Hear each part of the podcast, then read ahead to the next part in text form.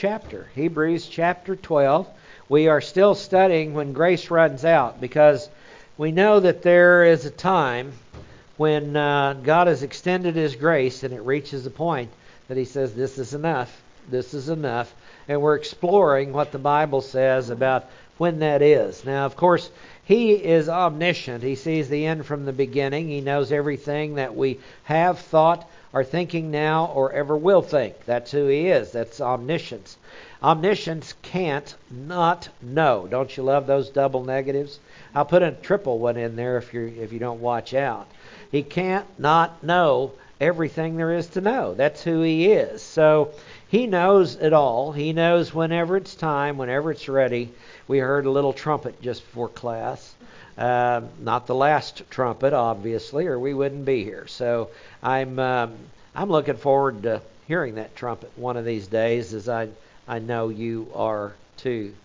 We have been exploring the point that judgment is due all sin. Wages of sin is death, but the free gift of God is salvation in Christ Jesus our Lord. You know, it's really just a very simple thing to accept Christ as your Savior. It's a reasonable thing to do that. Some people think it's blind faith, but faith is all about the object. And I really, if I'm looking for someone to save me eternally, I want somebody that's conquered sin and death, and there's only one that's ever done that.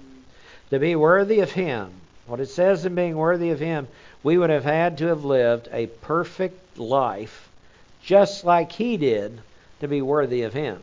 And none of us have ever done that. We are all we've all sinned and fallen short of the glory of God. That's who we are as human beings. But His grace reached through time and space. The God, the God became flesh and dwelt among us. The God who became flesh as Jesus took our sins and bore them in his body on the cross. What an amazing substitution that that was. We have uh, been studying him because that's what this book is about. That's what life is about, is studying the Lord Jesus Christ. Now, when does his grace run out? We're going to talk about that a little bit. and Hebrews chapter 12 is going to talk to us about discipline, and it's going to talk to us about what we need to persevere in the faith. So before we begin, let's just take a few moments for prayer. Uh, anybody's listening uh, is not accepted Christ as their Savior. Now, there's no better time than today. No better time than today than to just go in front, go to the Father, and let Him know that you accept the work of His Son on the cross. And that's where your faith is. That's where your trust is for your eternity. No magic words, no magic bullet, nothing you have to do because he did it all quite clearly. So it is clearly a matter of faith. So no time like the present. Next thing to do is to get ready to study the Word of God. Present ourselves in front of the throne of grace as believers. We still goof up. But if we confess our sins, He is faithful and just to forgive us our sins and cleanse us from all unrighteousness. So that's what we want to see. Let's pray.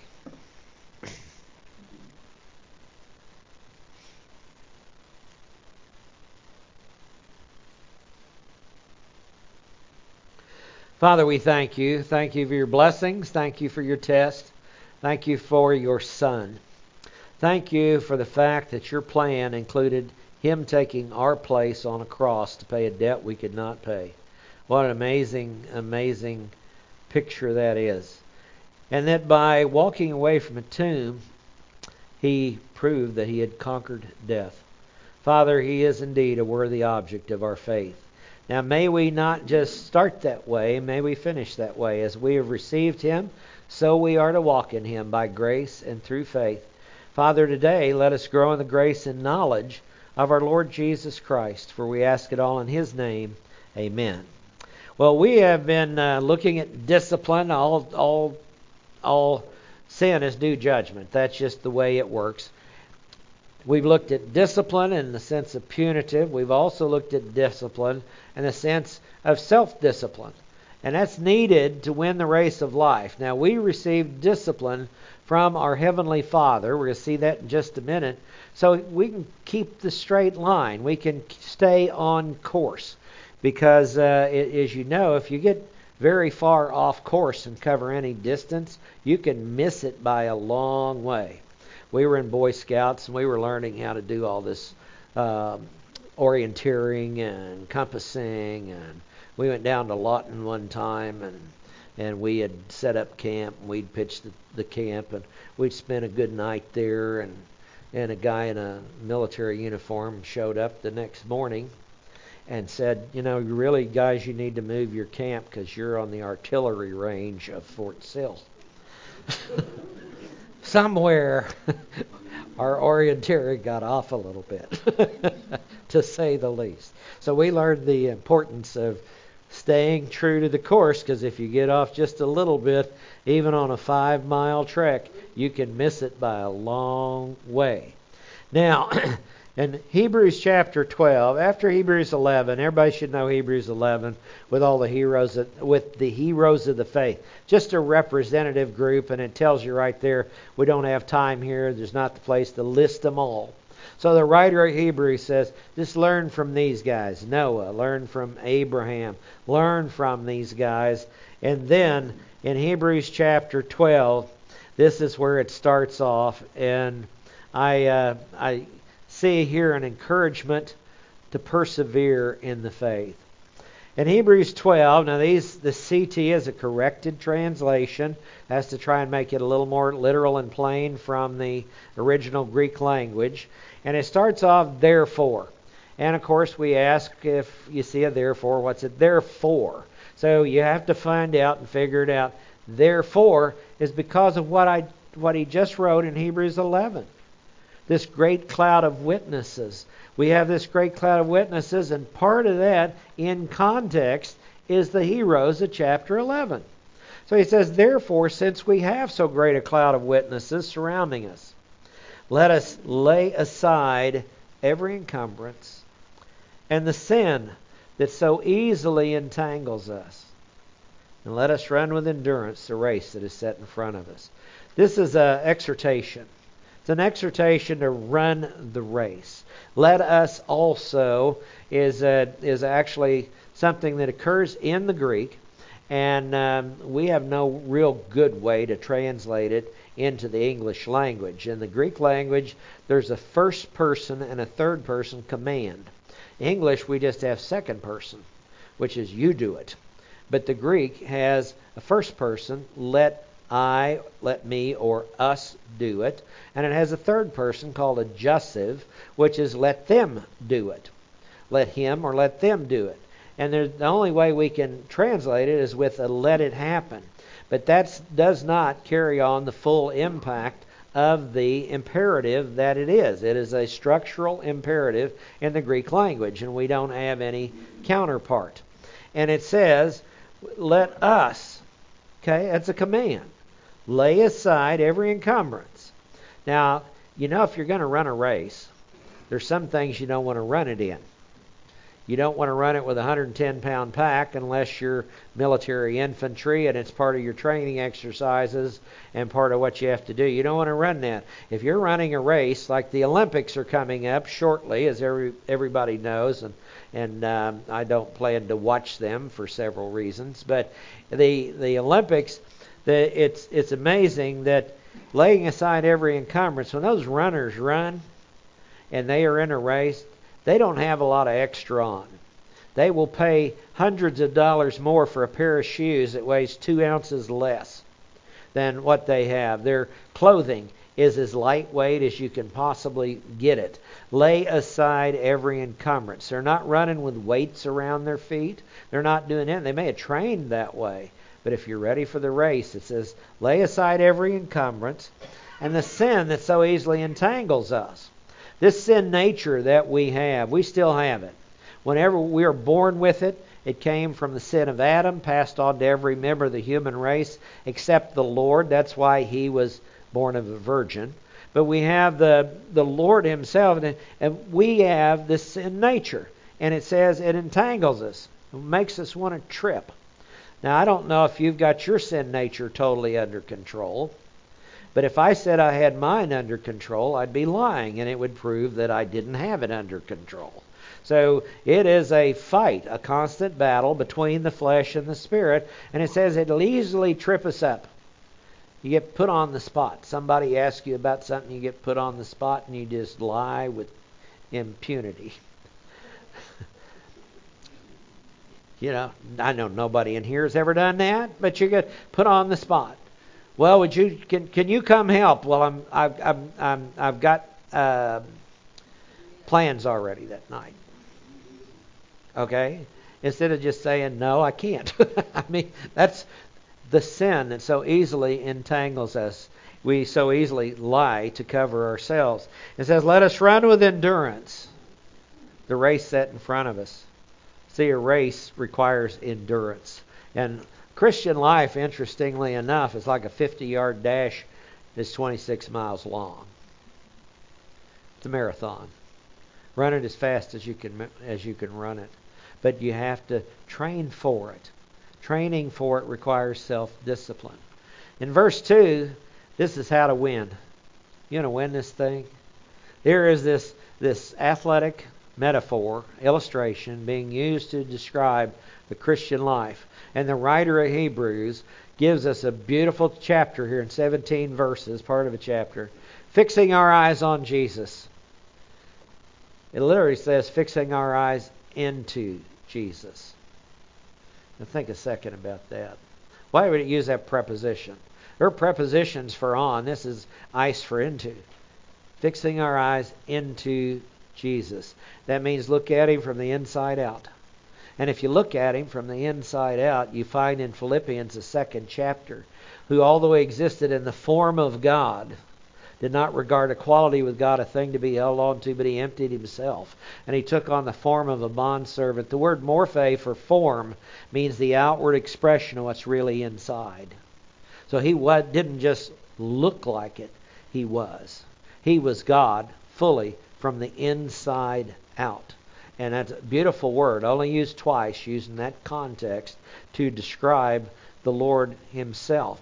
Look into Jesus. He is perfect from the inside out. No sin of Adam imputed to him, no sin nature, no sin whatsoever found in his mouth. The author and perfecter, the finisher of the faith. What does that mean? It means that he's the one that lived it. He's the one that set the example. He is the end result. He is who the faith is all about. Because fixing our eyes into Jesus is fixing our eyes into the object of the faith. Who, for the joy set before him, endured the cross. He left heaven for us. Now think about that. He left heaven and took on the form of a bondservant being made in the likeness of men. He looked like one of us walking around on planet Earth whenever he was here. But for the joy set in front of him, what was his future going to be? See, as God, he knew exactly what it was going to be. And he knew it was going to be something unlike it was before. And like it was before, he was seated on the throne. He created the heavens and the earth. He brought all things into being, both visible and invisible, thrones, dominions, powers. He brought it all into being. That's who he is. And he said it's going to be better. The joy set in front of him endured the cross, thinking lightly of the shame. Now, when we read the gospel accounts and the accounts of the cross, Where'd the shame come from? The shame came from his own countrymen.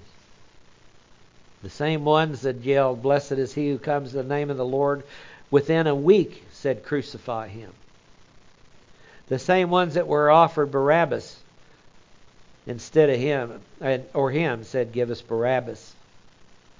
The shame of being stripped naked, hung on a cross, and people walking by spitting on him, after the soldiers had had their way with him, scourging him. Which, if you knew anything about the scourge, and if you dared to watch the Passion of the Christ, that was the best rendering of it uh, that's ever been done, I believe. Because it literally, what that did was tear chunks out of his skin. That's what that's what those were about. Many people didn't survive that, much less the cross.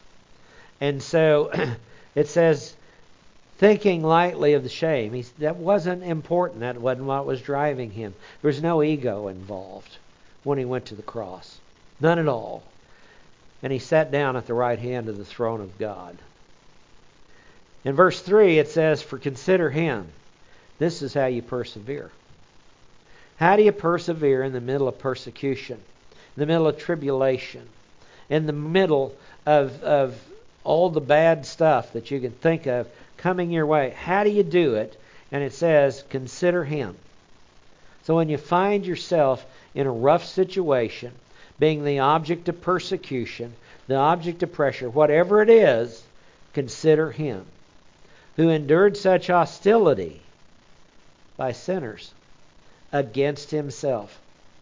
Can you imagine anybody that's endured that type of hostility? Said no deceit was found in his mouth. While being reviled, he did not revile in return. Peter writes that. And here is his disciples that had abandoned him, his countrymen had abandoned him. He'd been betrayed by one of his closest associates, Judas. He, he was put on the cross, and that was a shameful thing. It was the most shameful thing could happen to any individual in the ancient world, was to be put on a cross and put on display like he was. And he says, think about what he endured because we know it's for us. Why? So that you might not or may not grow weary. And literally it says, and your souls faint. This isn't just a physical fainting he's talking about. This is something that goes on in the soul, where the decisions are made, the analysis are made, wherever we, we take the whatever vocabulary that we might have, and we're able to analyze whatever we can put together, and we make decisions on there that, that direct our lives in that way. What choice did you make? It wasn't about your environment, it was about your choices. It always has been, all the way back to the Garden of Eden. If it's about environment, then they would then Adam and Eve wouldn't have fallen. It was perfect environment. But what happened? They they did. So but what happens with us at times?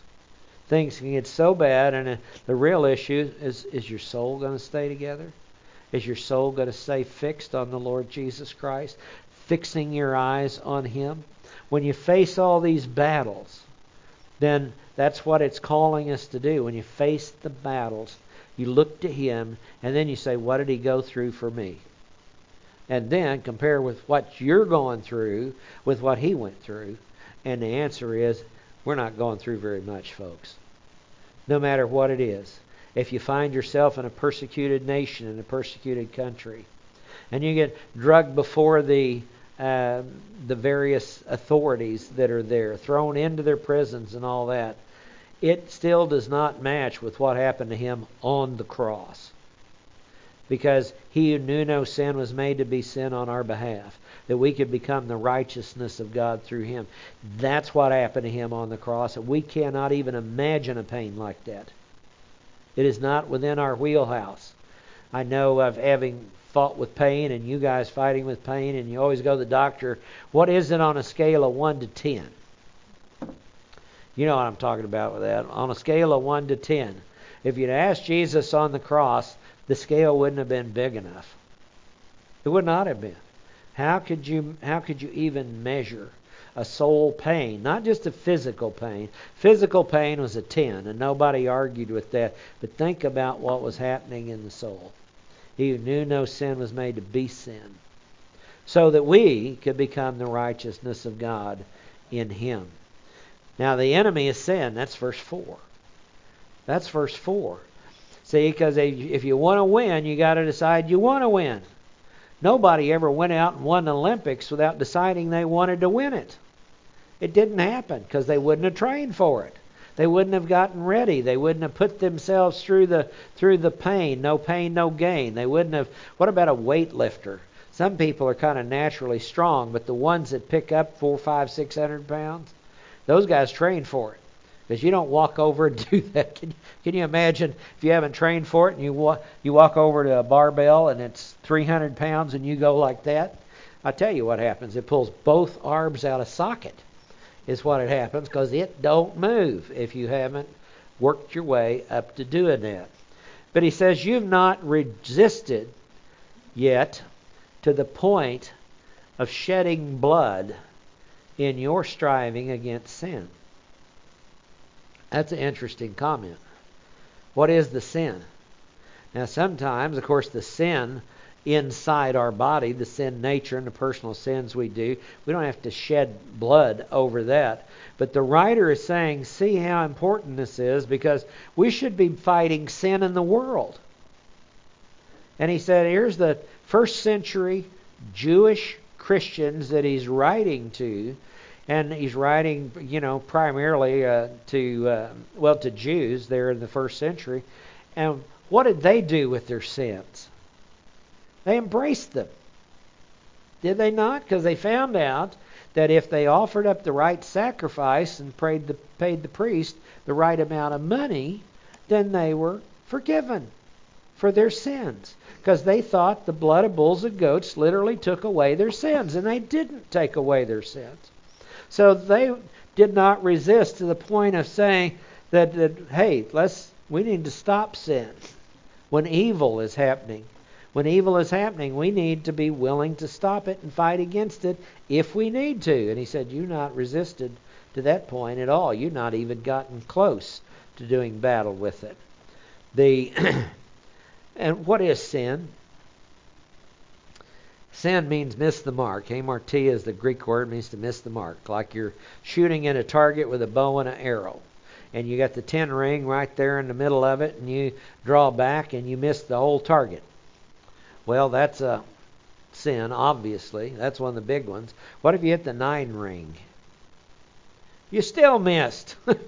it's still sin.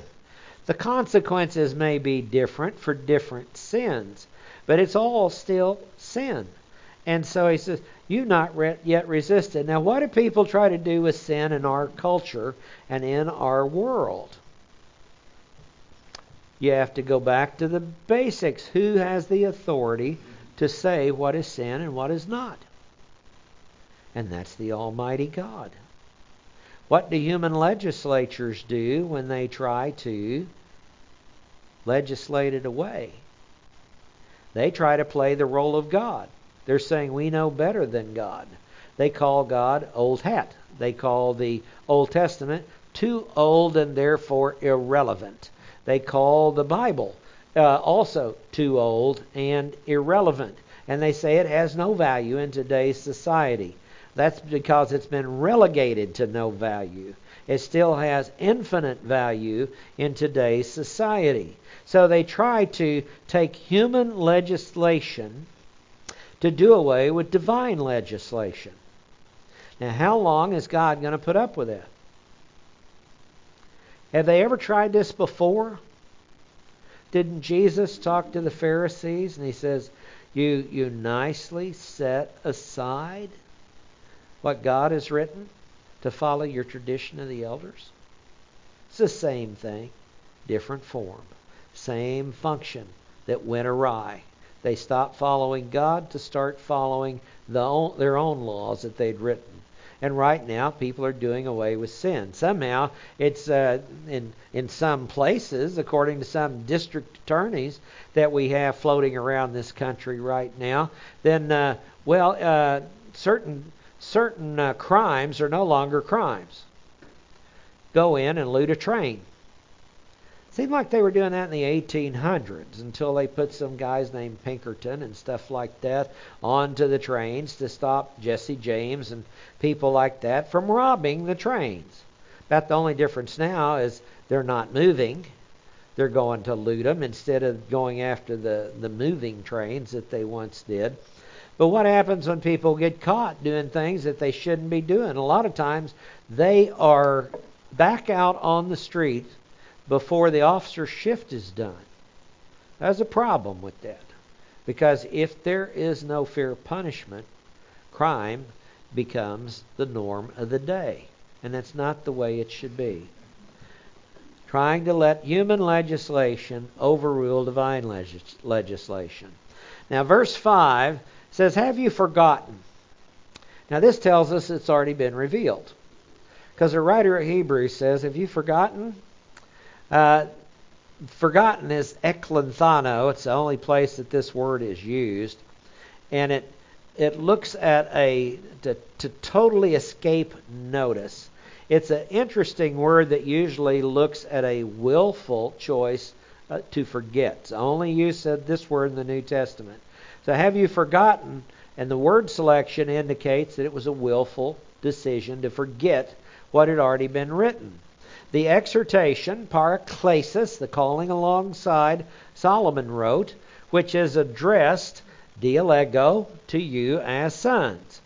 And it says, My son, do not regard lightly. Now, this is a weak negative with a command, so it says if you're doing it, stop it. It is the word oligoreo, which is only used once, meaning to regard it as little or unimportant, to despise it. The discipline, the paideia, which is a word that means to train children uh, through instruction, through correction. And it looks at the entire learning process. Uh, Paideuo is uh, is quite an instructional thing, and it's more than just uh, book learning. It is, is the whole experience learning that goes along with it. The discipline of the Lord, nor faint, lose your breath, when you are reproved by Him. Now, reproved is the word alegko, and the word reprove means to expose. When you're exposed by him. So he says, okay, kids, when you get found out, you know, if you, you remember maybe a time when you were called in by mom or dad or something like that and they already know knew what you did. Okay? And then they ask you, what went on at school today? Hmm. Do I tell them or do I not? Well, it becomes a learning experience. Right? If they already know. Um, you know, I don't need to tell you all the things that I got called into the office for as a kid. One of one, of them though said I was the son of a bricklayer and I used some bad words inappropriately in a classroom. Me and ten or twelve other guys. So we had a whole parade of us go down there to the classroom and our parents knew about it before we got home. Um, and I used the excuse that, well, Dad uses that word. And that didn't work either. So, uh, have you forgotten it or reproved? Now, the, the writer pulls the importance of Proverbs into the letter. This is out of the book of Proverbs. You find a lot of this in Proverbs 3. And it's designed to, Proverbs is designed to teach us things we should not forget. So it view as a word of encouragement and a warning against viewing what the Lord has in store for us lightly, to see no value in it, to just blow it off. An important part of training is spiritual exercise. Spiritual training requires spiritual exercise because spirit because scripture is God breathed and one of the things that is necessary for is this training.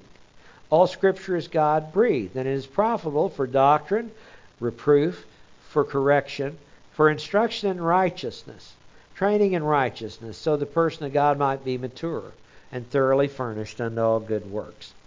Now, some characteristics of this training are found in verse 6. Because training is a function of love.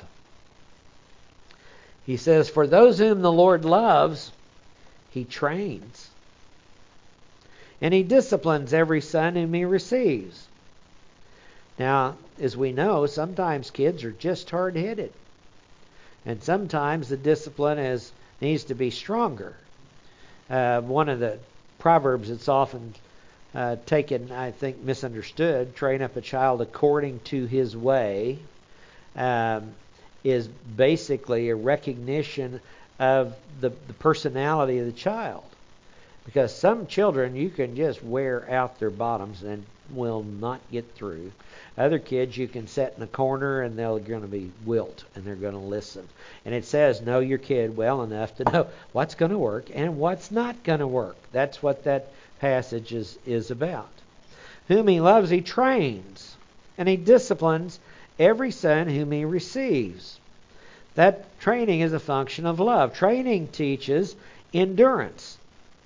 It says, it is for training that you endure. So you undergo the training and you endure the training and you continue to keep trying to do things to do things right.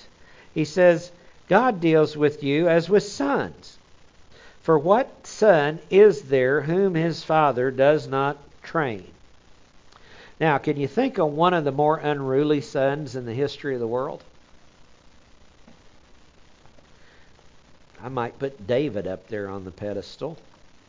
Uh, he was a man after God's own heart, but he had a lot to learn, did he not? Did he undergo training? He did. The Lord loved him, the Lord taught him. But David made some big mistakes. Big mistakes. Great victories, but big mistakes along the way. So the father trains them. What kind of son? Is there whom the father does not train? Well, really, that's a bad father. Doesn't train their sons. And what did it say about David in the first part of First Kings? He didn't train his sons. He didn't train his sons, did he? It was something that he should have done and did not do. So it's here talking about a, a loving father.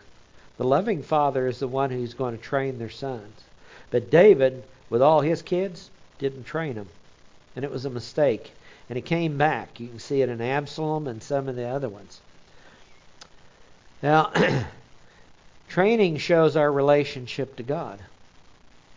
Training shows our relationship to God. It says if you're without training, of which all have become partakers, then you're illegitimate children and not sons. Now, even people that don't know what's what's going on, God trains them. And they turn their back on God, and He still trains them. And He brings pressure in just the right way, just the right time, just the right intensity to get their attention. And some people still, because of this thing called free will or volition, still say no. Still say no. And what happens when believers do that over a period of time? See, God is gracious to us all, all of us goofballs out here. But if we keep turning our back on Him, he, grace eventually runs out. That's what has happened throughout the course of history. He says, verse 9, training is what leads us in this road to life. In 12:9 it says, "Furthermore we had earthly fathers to train us, and we respected them. Shall we not much rather be subject to the Father of spirits and live? The writer of Hebrews evidently had a father who trained him. He saw it, and he saw it done fairly well. And he says, We respected them.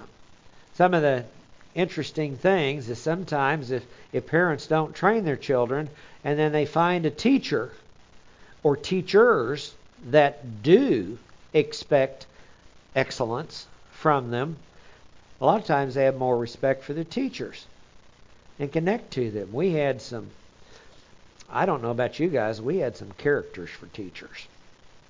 We had one that was uh, uh, on Iwo Jima whenever that uh, World War II with the U.S. Marine Corps, and he was there. And and uh, you talk about strict. He was also the baseball coach and the junior high football coach and he would come out with a one by two board to football practice because the linemen are supposed to keep their rear ends down, their heads up. And if they got their heads down, their rear ends up, guess what got whacked? Now, that would probably put you in jail right now for doing such things as that. But there was a respect. I've mentioned my sixth grade teacher before, Mr. Alexander, went under the name of Alexander the Great. He was a professional wrestler at one time and uh, he was a character, and he trained us. What did he do? We had great respect for him because he said, You see my hands here? everybody, yes. He said, I count on my hands like this one, two, three, four. And he said, If I start doing that, then that means every one of you are going to be in your seat by the time I get to 10 or you get a SWAT. You know how long it took him to train us to get in our seats? because he did give the swats. And it got to, he, started off going one, two, and everybody went, oh no. And then it got to the point that he just sat up there and go, he wouldn't say anything. and everybody go, he's counting, he's counting. And I mean, there was a scurry of little mice headed to their seats, but he trained us, and we had respect for him because he had rules. He had rules. he said, we're going to follow them. We're here to learn, and that's what we're here for. Had a history teacher that said we had to write a paper, term paper for every one of his history classes, and he was the only guy that taught it. And you had to have the paper uh, structurally perfect before you'd even read it and look at it. He taught us how to do footnotes. He taught us how to, if you typed it, no typos and no whiteout. No, nothing. You couldn't redo it. You just typed the whole page again. That's what you had to do. And you had to turn it in perfectly, or he wouldn't even look at it. He'd hand it back to you. Say, fix it first. If you did it by hand, the same type of thing. So he taught us and that carried with us, carried with me, and I'm sure others too, all the way through college and all the way through life, where you had to write things and you wanted them done correctly, and you had some idea of what correct was. So that's what uh, that's what we were taught. Did we respect them? Absolutely, we did. And so that's how we should be. That's how we should be as as teachers, as parents, and he says, Shouldn't we be more subject to the Father's spirits and live, God Himself? This training that God has laid down is designed to teach us how to walk this road of life. The word righteous, interestingly enough, its root meaning is straight. Our road of life is supposed to be a straight road of life. It's called walking the straight and narrow, if you ever wondered where that came from. Came from dikaios, the word that basically means straight. And it says, that's verse 9. It says, For they trained us for a short time as seemed best to them.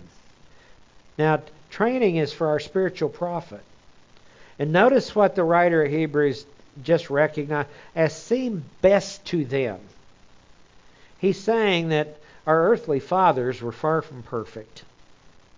And being a um, father and grandfather now, I'd look back and I go, you know, I made some goofs with my kids. I've apologized to them uh, for the goofs, and it's one of those things.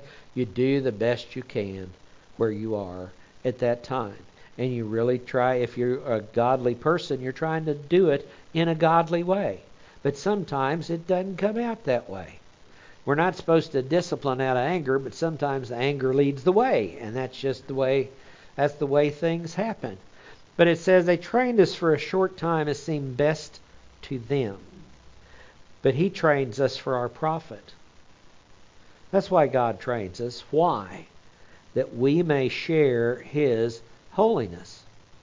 See, in a society we live in today, holiness is not a virtue anymore. It is not a virtue. It's amazing the things that we held sacred at one time, When back when we were growing up. There were some things that that you just flat didn't do, and uh, stomping on the flag or setting it on fire was one of them. But what was viewed as sacred? The things of God are viewed as sacred. You don't go into a church and tear it up, burn it down, or anything else. It's not the way to do it. It's that's to that's to relegate it to uselessness or common. It is supposed to be sacred. It's that we can share His holiness, not somebody else's, not our own, His. That's why He teaches us. So He wants us to love, but He wants us to love in righteousness and truth as well. Those things go with that. Because love by itself will be too easy. And justice by itself will be too harsh. But he had the perfect blend. And that's what he wants to see in us.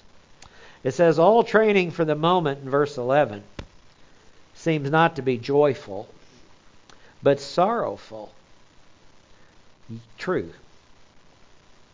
You know, like whenever you're getting a switch across the back end. Things like there's certain things that just don't seem to be joyful.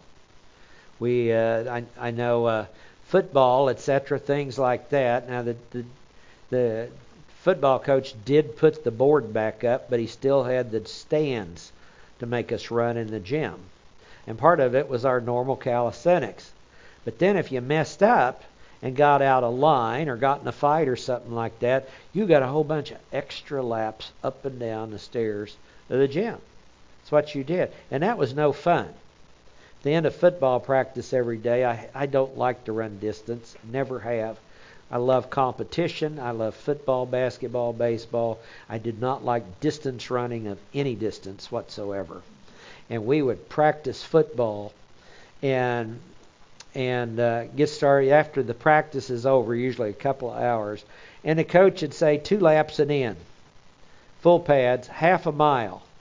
Now, for people that run, they just don't even get their muscles warmed up for a half mile. That's just you know, they run cross country and that's just what they do.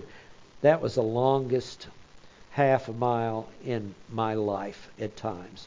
I had to run a mile in under six minutes to get a suit my senior year for the football team, and uh, my first first time around was six twelve, so I had to run it again, and I ran it again the next day, and I got a 556 or something like that. and the only thing that made me go faster so I wouldn't have to run it again to get a suit. So that was just the way that was the way it is. But there were standards that were set. You had to meet the standards in um, in order to, to join in. All training seems not to be joyful but sorrowful. Yet to those who have been exercised by it, afterwards it yields the peaceful fruit of righteousness. A lot of us have been through some turmoil and loss of friends and family and things like that in our lives. We've been through it. We know how rough it is. We know how difficult it can be. And yet, part of why God comforts us during that is so we can comfort others. Because we're able to come alongside somebody and say, I've been there. I know what you're going through. Know what you feel. This is how I dealt with it, maybe. And this is part of what God trains us for, is so we can be ministers and serve others. But while we're going through that training, it is anything but fun. But it is indeed useful. I was down ministering to uh, the first responders and the at the uh, Murrah building down there in 1995, and tough stuff to do, but it was how, how do you help somebody who's running into situations that they've never ever before seen in their life, especially if you haven't. And what you do is walk in by grace through faith and tell, ask the Lord to use you. And that's what He does. And what it does is prepare you to minister to people in difficult situations like that. Because we'll all have those from time to time. And it's a good idea to, to whenever you're in that, don't get obliterated by it. Embrace it. And say, Lord, what are you going to teach me here? Because you can bet it's part of the training. The peaceful fruit of righteousness. I've heard it say that some people train uh, to get things right, and others train so they'll never get it wrong. And guess which ones are in the Olympics? They're the ones that are training, doing things over and over again until they don't get it wrong. That's what they're out to do. The applications, therefore, lift up the hands that are hanging down, the knees that are feeble. That sound familiar? Sounds like a battle going on. A guy by the name of Moses had his hands up in the air, and as long as he had his hands up in the air, guess what? They were winning the battle. But he got tired, didn't he? He got that's the picture we've got here. He got tired and his hands fell down. And what happened? The Jews started losing the battle. So what did Joshua and Caleb do? Picked up his hands and held his hands. That's what this is about. Lift up the hands that are hanging down and the knees that are feeble. That's what we're called to do. And people are just worn out by what is going on, and the battle is wearing on, and they're about to lose it. Go be a part of it. Be a part of it. Lift up the hands that are weak, that need to call out to the Lord and are calling out to the Lord, and they're about to get worn out. Lift them up. And the knees that are feeble. That's some of the applications. Verse 13 is seek healing, which says to make straight paths for your feet, so that the limb which is lame may not be out of joint, but rather be cured, rather be healed. Make straight paths for your feet. So you want to get what is righteousness? Straight. What do we do? Wandering around out here off the straight line. How do we make straight paths for our feet? We get back on a straight line. We go right back to the, to the straight and narrow is laid out by the Lord Jesus Christ. And sometimes people want to keep, they, they've got a lifestyle that has messed up their life and they want to know how they can keep their lifestyle and get their life straightened out. Uh, guess what? it's not going to work. You have to get back on the straight line, and it's not going to be easy. But they say it takes three weeks to establish a habit and three weeks to break it. So you at least give them kind of a. I, I heard that phrase light at the end of the tunnel, but I also heard it said, just be hope it's not a train coming your way at the end of the tr- tunnel. But that, that light at the end, give them some kind of idea that, hey, you need to do this for three weeks to get it started and see if it'll work. You need to change your diet. Just do it three weeks. Just do it three weeks, see if it helps any. Do it six, it'd be better. If you need to change your diet, change your diet and decide you're not going to do it for the rest of your life. You're going to do it for a short period of time. And then whenever you do that, you've accomplished that, reset the goal. And the next thing you know, you got a habit and you got a lifestyle. So if your life is wandering around out here in the tulips somewhere, you get it out of the tulips, back on the straight road, and you keep going down the straight road, doing what? Fixing your eyes on Jesus. What do runners do? They look at the finish line. When they make that final turn and they're coming toward the finish line, the the the un, unless you're uh, Bowles or somebody like that that's just faster than grease lightning, and he can look around at all the people behind him. Runners don't do that, especially in a hundred yard dash. They have their eyes on the finish line, and that's what we're supposed to do. Pursue peace with all men. See, this is part of the applications of the discipline. What are, how are we supposed to use them? What are we supposed to use them for? Get ourselves fixed. Right? We become servants of others, lift up other people's hands as they're failing. Look for healing for ourselves so we can run better in this, this race. Verse 14 is evangelize other people. Tell them about it. Pursue peace with all men. Okay, that means we don't want to be the ones that's trying to stir stuff up that don't need to be stirred up. Pursue peace with all men, but look at this last part and the sanctification, without which no one will see the Lord. Sanctification means to be made holy, and it starts with faith in the Lord Jesus Christ. Belief, that's the sanctification. If you don't have that, you're not going to see the Lord. I guess you might see him at the great white throne, but that's not the place to see him. It's a little too late because the grace has ran out then. And then verse 15, another application. Here's your life. Focus on grace. Focus on grace.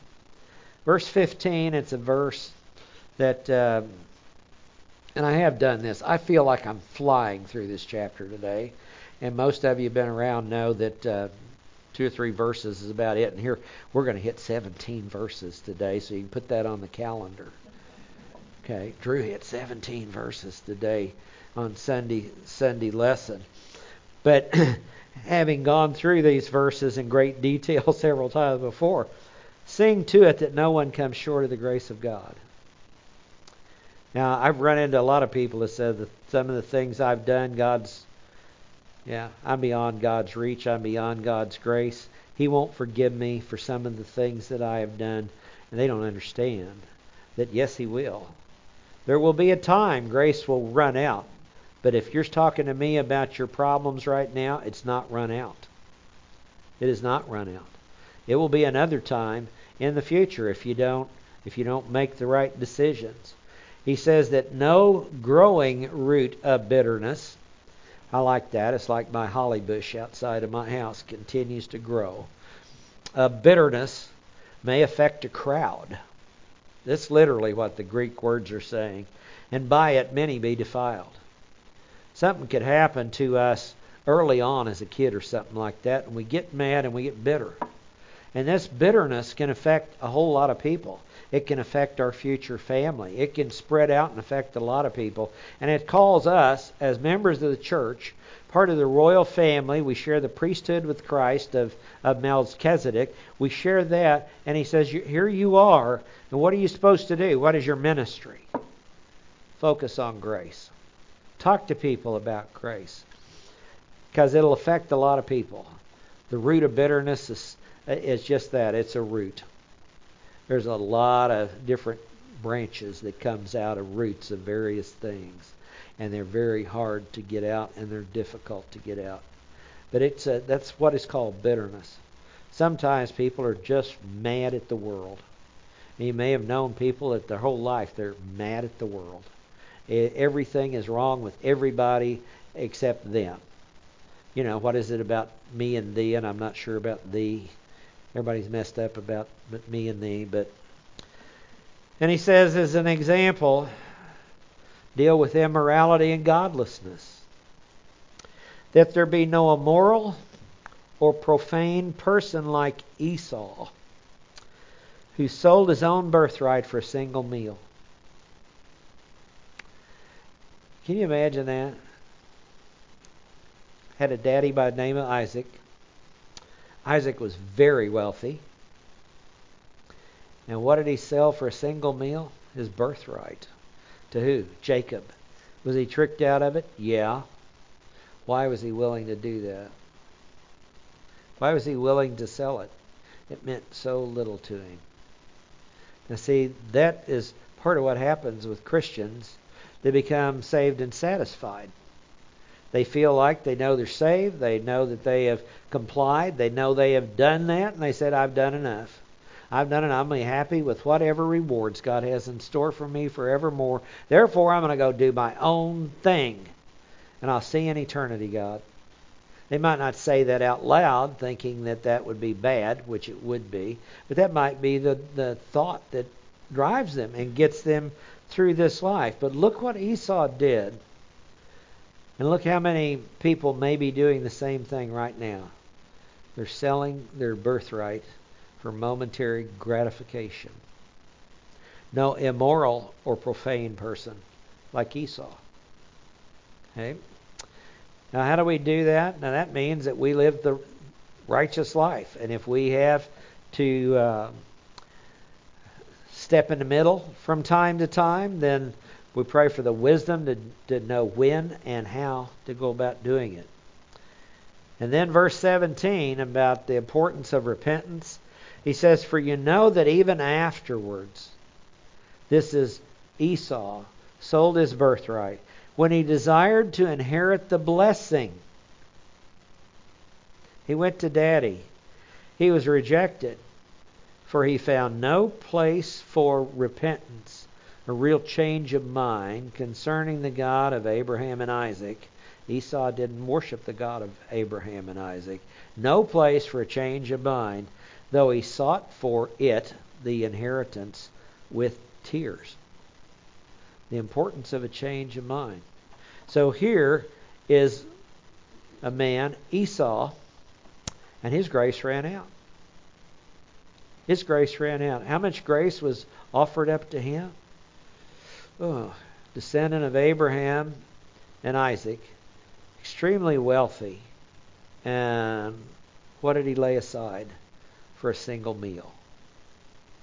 When people throw away eternity, thinking that this world is what it's all about, they're doing the same thing.